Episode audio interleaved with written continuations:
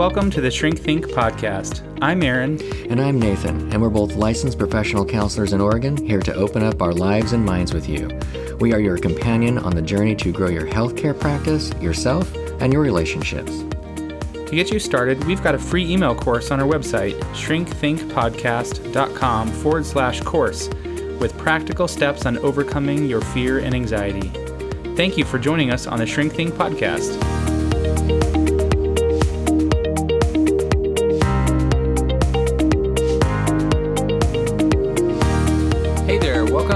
Episode of Shrink Think podcast. We've got a interesting episode for you today. It's an insightful one that will hopefully help you to get to know yourself better, which is kind of an interesting thing to talk about because it's you you know like you should know yourself you live with yourself all the time you look in the mirror every morning you brush your own teeth oh, if you're a parent, I you're hope.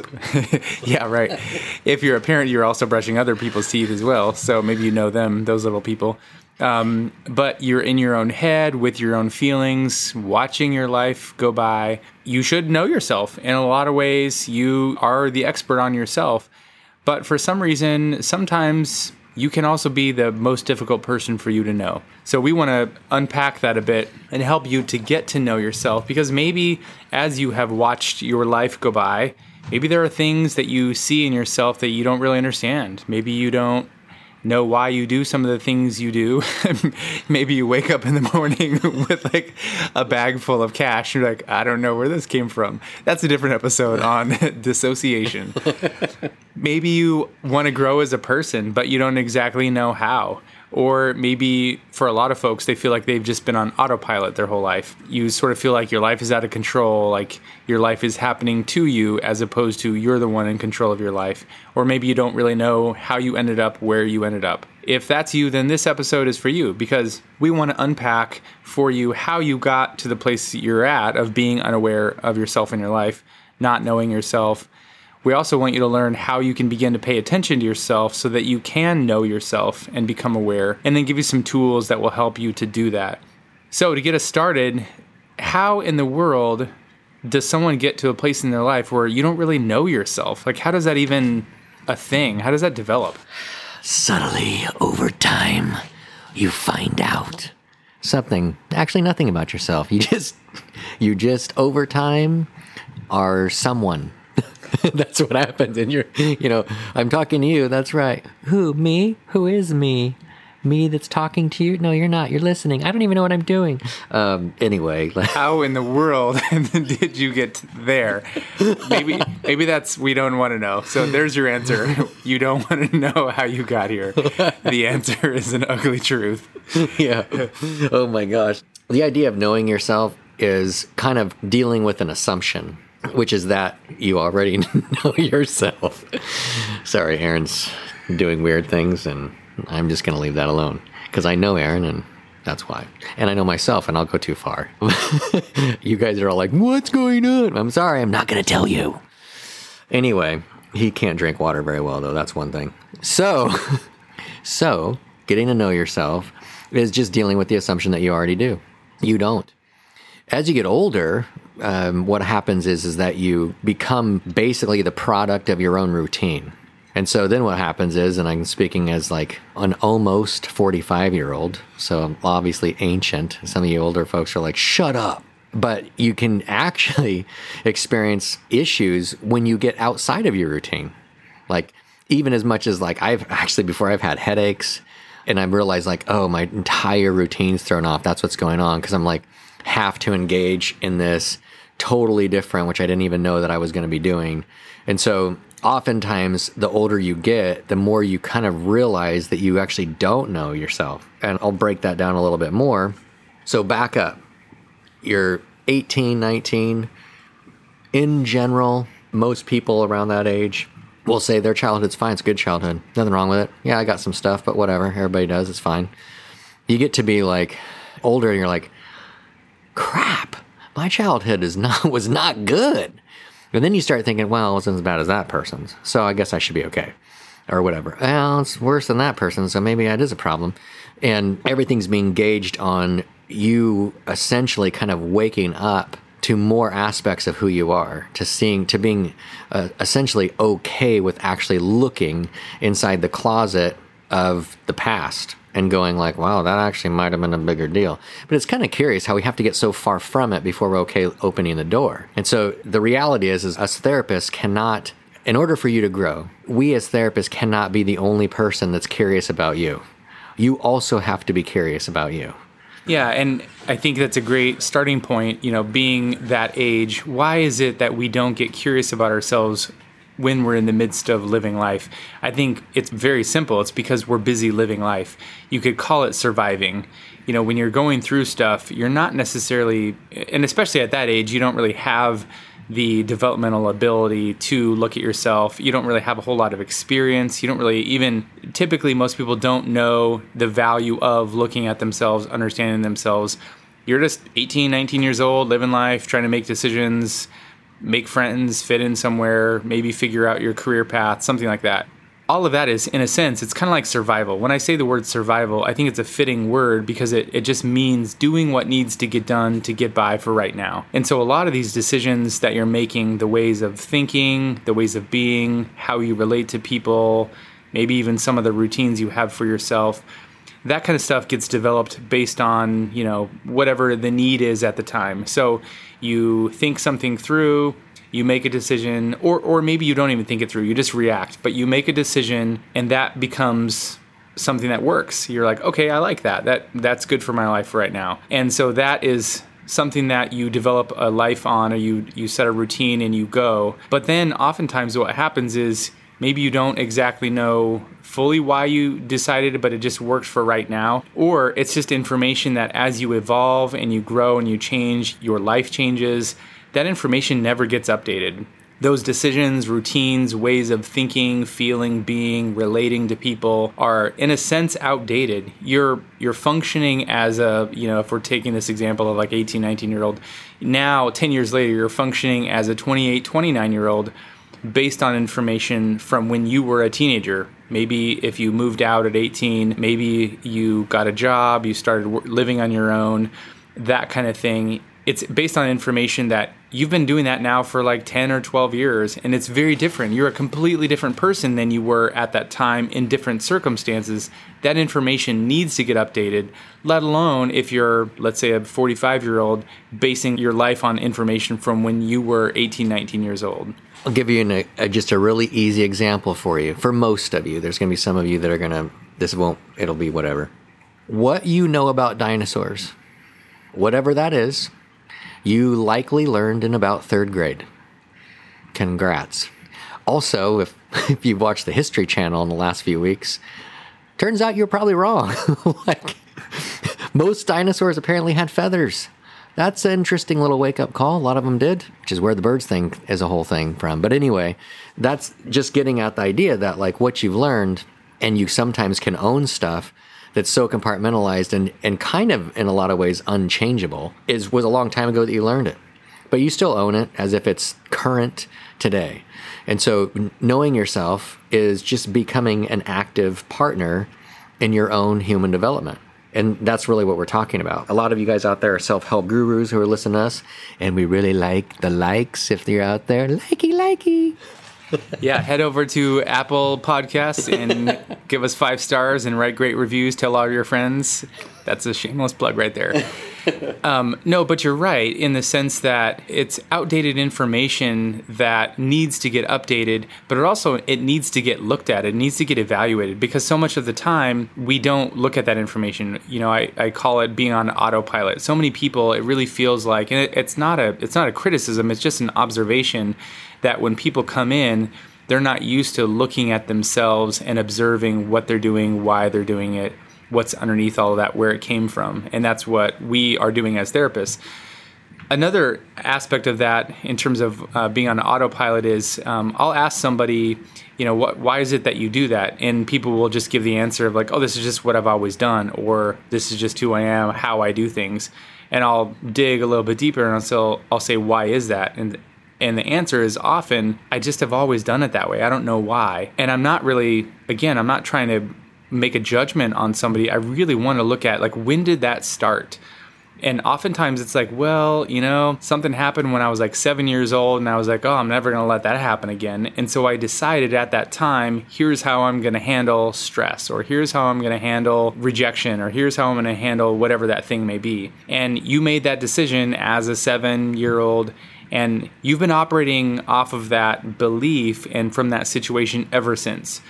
Well, now that you're an adult, you have adult capabilities, adult brain, adult resources, you could operate very differently, but you just didn't know that you've been operating that way because you've the story you've been telling yourself is this is just who I am and how I do things. You've never stopped to evaluate that and say, does that need to get updated? Because I'm not seven anymore and I'm not in that stressful situation. So, a lot of what we want to talk about today is getting to know yourself involves looking at things that you haven't looked at before or looking at things that you might think why do you want to look over there? Why do you want to you know go back to these habits? That's just the way i am. No it's not. Oftentimes it's that that behavior became a series of behaviors that became a habit that you then internalized as this is just who i am and how i did things. So let's take a look. So maybe the first thing that you do is just ask yourself what do you like to do? Honestly what do you like to do? There's reasons for what you like to do and then I'd ask yourself, what do you actually do? And then I would say, are you doing what you like to do? It may be that you've got it in your head. Like, I, I love to play soccer. I have not played freaking soccer in probably legitimately 20 years, which is embarrassing to say out loud. But like, so I watch a lot of it and I was I used to play it all the time, but I don't play it now. It's funny because the other day somebody was talking about how they played soccer. I'm like, oh yeah, I played soccer my whole life, and I'm like, mm, no, I haven't. Because my whole life is like I'm 45 now. That's a great example. It's like one of those things you said for so long, you know, like, oh, I played my whole life you know, into your 20s or whatever. But then when you stopped playing, you kept saying it. Like, oh, I played soccer my whole life, and it's only been a year or two years since you've played it. But yeah, at that point, you've played your whole life. But then 10 years, 15 years, 20 years goes by, you keep repeating that same thing. It's like, wait a minute, that's outdated. You need to update that information. Yeah, we can have, you know, when I was younger, who I was was a soccer player. It was essentially an identity. And so I would offer up to you that we can actually have many identities and not have multiple personality disorder, which is actually now DID. For those of you who just got critical, shame on you. Anyway, but we can have multiple identities, and so and they can they can sometimes clash, which can actually be a problem. And when that happens, is when that's when you need to know, like, okay, who actually am I? Why can I do these two things? That are mutually exclusive and I think that they're awesome and they're they're me. Because then then now it's like well no actually they're not. You are something different and something is going on inside. So in order to get to know yourself I want to introduce you to something you've probably heard a lot of in the culture or if you've been you know part of any self-help culture out there um, you've been in the self-help section of a uh, library or a bookstore if you even know what that is, um, Amazon. Um, it's called mindfulness. There's a lot of people out there that talk a lot about mindfulness. I just want to keep it really, really simple. Mindfulness is definitely a way of getting yourself grounded, being present, but it's also a great tool to get to know yourself. Mindfulness simply involves paying attention to your own thoughts, your own emotions, and your own actions, your own body sensations. What's going on in me? Those are all the elements that make me me. Those are the things that make you as a person who you are. It takes a little bit of curiosity and some patience and just observational skills. I think it was Dan Siegel that had this like mindsight camera that he came up with in his, I think it was the mindfulness book that he wrote. Uh, and this little camera is just simply a camera that sits in a room. It's like this old webcam that's round and it sits on a tripod, three legs that give it its function. One is the powers of observation. If you can observe yourself, you can see and gather all of the information you need to know in order to tell you who you are, what you do, why you do some of the things you do. Of course, observation requires that you be non judgmental about it as well. So you have to observe yourself, you have to do it without any judgment. And then there's one more thing You've got the powers of observation. You have to be non judgmental about it, which means you have to be objective. That's the second leg of his uh, Dan Siegel's little tripod. Objectivity simply means that you're not putting judgment in it because as soon as you put judgment on it, you might discount something, you might inflate something, minimize something, and you're not really going to see what's really going on. The last one is you just have to simply be open. There are things that you might observe that you're like, oh, I don't like that that's not necessarily judgmental. It's just that I don't like what that I don't like what I see.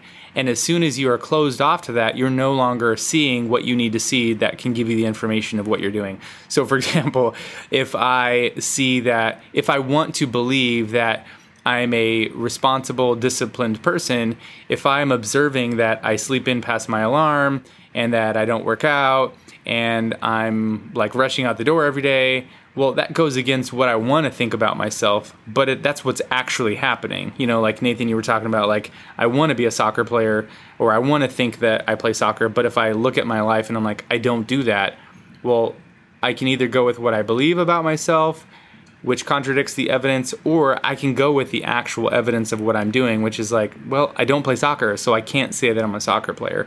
Well, that's that's a challenge to who I think I am, to what I want my identity to be. But that's how you get to know yourself is by looking at the actual evidence of who you are. So if you can be open, you can be objective, and you can just observe the thoughts, the feelings, the body sensations, and the actions of who you are and what you do, you can gather a lot of information. Yeah, there's another guy out there, Johari. He made up this little thing called the Johari window, which I'm hoping we're not going to totally screw up. His first name is like Joe, and his last name is Hari. No, that, they call it the Johari window. That's all I got. So yeah, if, if you really if you really care, Google is your friend. So just think four panes of glass, right? And this is about the idea of knowing yourself. So in one in one of those panes, it's you know and everybody knows, and then another pane is you know and no one knows. Then another pane is other people know and you don't know. And then another pain is no one knows. So from that perspective, it's just kind of the idea of of how the understanding how stuff works. And so one of the things we're trying to give you as practical tip for getting to know yourself because that's entirely what this is about is they've developed assessments for for things like this. Like there's personality assessments out there and actually and this was likely totally overkill, but they have this thing called the Minnesota Multiphasic Personality Inventory, which is just can you say that again? Nope. Slower. The Minnesota Multiphasic Personality Inventory. MMPI. Yes, yes. Anyway, it is the most researched personality assessment on the planet, and it will always be, by the way, they've set this thing up. That actually is as accurate on your brain as a MRI, which is crazy. So there's that's probably the the one side of the spectrum of personality, and then the other ones are like in a magazine, you know, like that's a little bit different. Yeah. Vogue magazine. Yeah. Take this little quiz, or the ones that pop up on Facebook. How likable are you? So, do you like yourself? Oh yeah, you're not that likable. Which celebrity are you? there you go. so, and then there's the ones that are like they have value and they're more in between and they're not as extensive and and like people will be like, that's not really who I am. If I take it from a different position, then it's this. Okay, all right, that's fine. But they still give you a look. You know, they look, they give you a look inside because they have tried to validate some of these assessments and basically make sure that they're getting consistency throughout like the people that are taking them.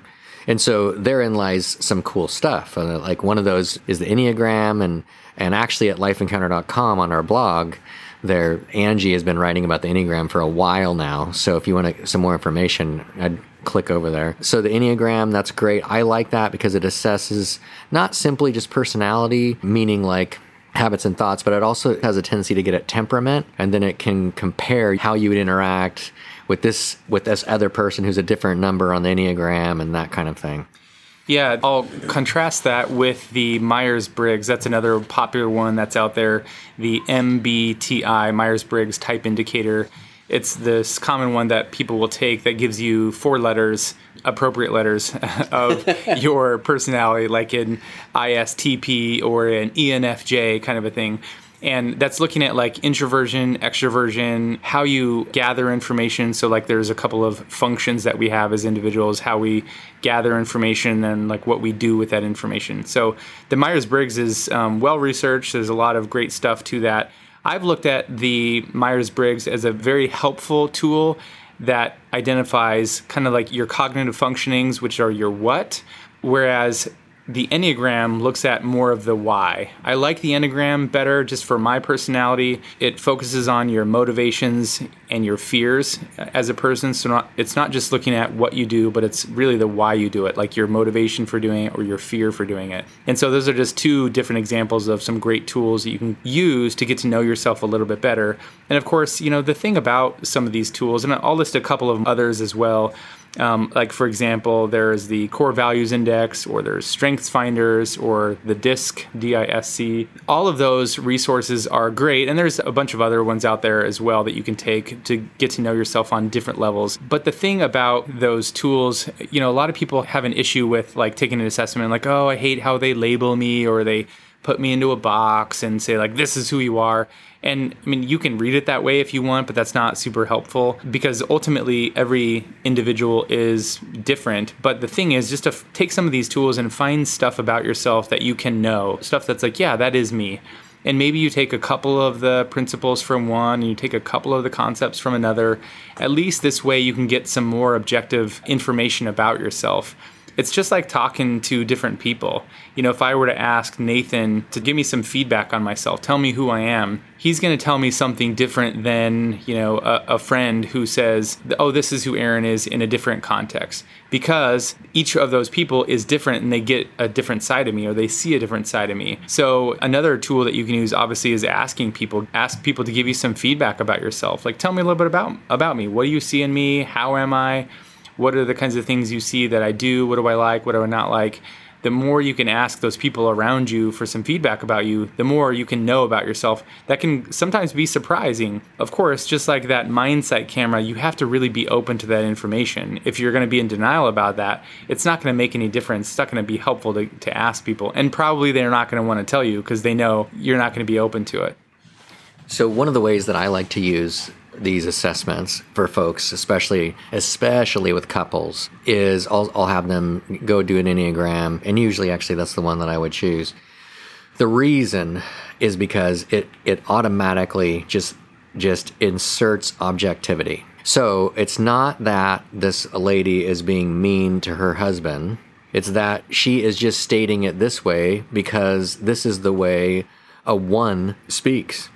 Other people that have filled the same Enneagram out and said the same thing would do the same thing to you in a different situation. And I can tell the guy, like, this is just the way that it is. I mean, so now from an objective standpoint, we know we have something to accept, right? As Aaron was just saying, you have to be open, but the reality is, is like, oh, number one, we have to accept this because it's not going to change. And if it does, maybe not very much. And number two, don't take this personally. This is literally just who the person is, and they are not trying to bang you over the head with themselves. They just are that way. Yeah, I was talking with a couple a couple of weeks ago about the Enneagram. They had taken it and they have had some issues in communication and turns out that the husband is a 8 on the Enneagram which means that he tends to communicate much more directly, more boldly. It's kind of like in a sense like they don't mess around. They're just looking at the way things are. It's not personal. A lot of times they're just looking at a behavior and speaking to that behavior without any personal stuff behind it. And for a lot of other folks like myself i'm in enneagram 3 it's easy to take that stuff personally because i come from more of my heart center. So something that somebody is saying to me I'm kind of infusing emotion into it or I'm bringing emotion to the table. And so it's easy to feel like, oh, you're saying something about me personally or you're, you're making a moral judgment. But in this case, the Enneagram 8, the husband, no, he's just stating a fact. He's just saying something. And if I'm taking offense at it, then it might not be that he's meaning it. It could actually just mean that he's just saying a fact. He's just saying things as they really are. And so if I know that about that person, then it's like, oh, that's just what he's saying. There's nothing more to it. I don't have to read into it. If you know that about yourself, and then again, if you know that about other people, it can really help you to interact and relate differently. Just like if I know that I'm a three and I come from a more sensitive place, it's easy for me to know that I can be sensitive in certain situations and I need to manage that in a certain way. Yeah, so that's one way. Those are some types of things that you can use even on your own. And we were just talking about in the context of couples, but in the place where we're speaking today of knowing yourself, maybe you want to take that on your own. You know, like find one. There's actually places that you can get a lot of those things free out there. There's also they know you're looking, so when you start searching personality tests, they'll start like giving you all these ways to pay, they'll let you know that, oh, here's this, and now you have to pay this in order to get the big meal deal. And I would just tell you, uh, most they they are mostly out there. The abridged or like brief versions, they're fine. Honestly, they're fine. You can take one of those assessments, and then if you wanted to read more about it, you could find a website that explains more about the different types that gives you the, that information for free or you can find a book like for the enneagram the road back to you is a great book that will tell you kind of an overview of all the different types. So there's a way to get that information for free or you know from the library without having to pay for you know an arm and a leg for these expensive assessments. So first off um, circling full circle know your habits start looking at what your habits are start realizing that you are not the sum total of your habits so you you really shouldn't say that you're a soccer player when you haven't played for like 20 years. Are you saying that to anyone in specific, or is this an admittance that you're? I uh, don't know what you're talking about. So look the other way now. I don't want. To, I want to be a soccer player. Good job being open to this information. oh, and then what you need to do is take an active role in trying to figure out, you know, try to be aware of, of all that. And that's kind of, in some ways, it's one and the same thing when you're when you're trying to understand your habits. But as you take an active role and, and just being realistic with yourself, knowing that you have a perspective, and this is the other piece that we're introducing is that other people have a perspective also on you, and it's valid. It's a valid perspective. And when you start to really realize that, it can be weird. And that actually is one of the pieces that happens over time as you get older is that becomes more obvious that other people have a perspective.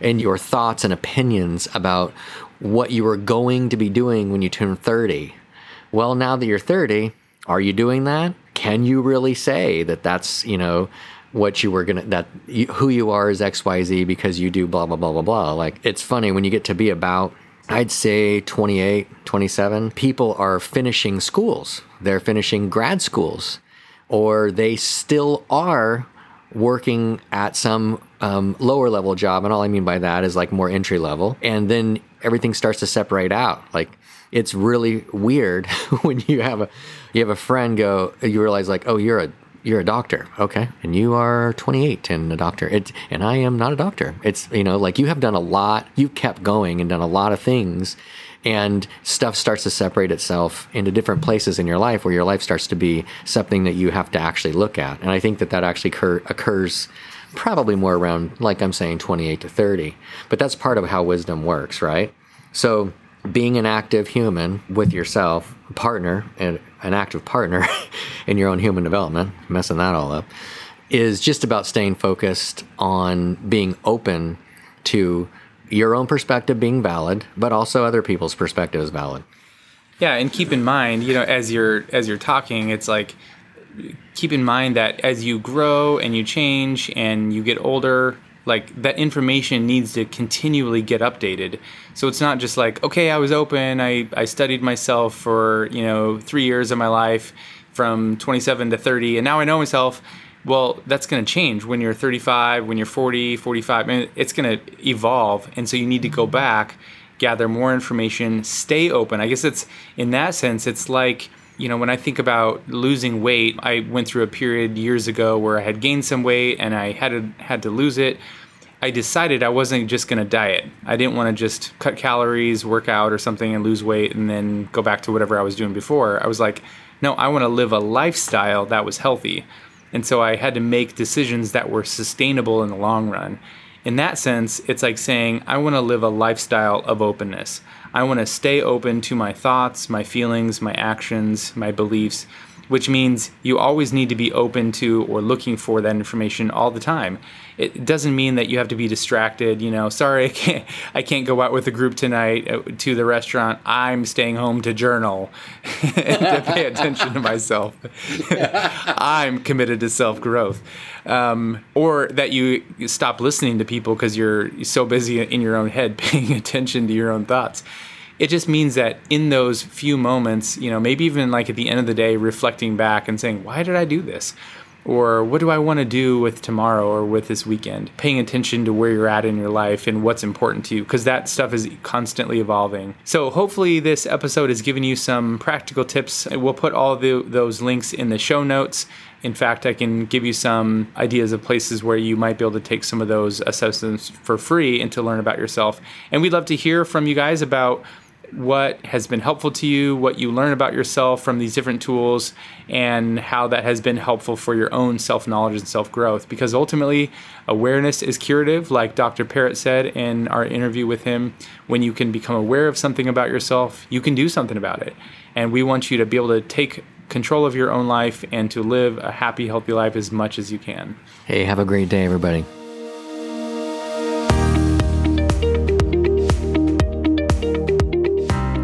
Thanks for listening to our show. Don't forget to head over to Apple Podcasts, Spotify, Stitcher, or wherever you get your podcasts to leave us a review and subscribe to our podcast so you never miss an episode. You can also visit our website at www.shrinkthinkpodcast.com forward slash course and sign up for our free email course, Nine Ways to Overcome Fear and Self Doubt and you'll get nine weeks worth of customized, practical strategies you can use to get past the fear that's holding you back in your life. Thanks again for listening.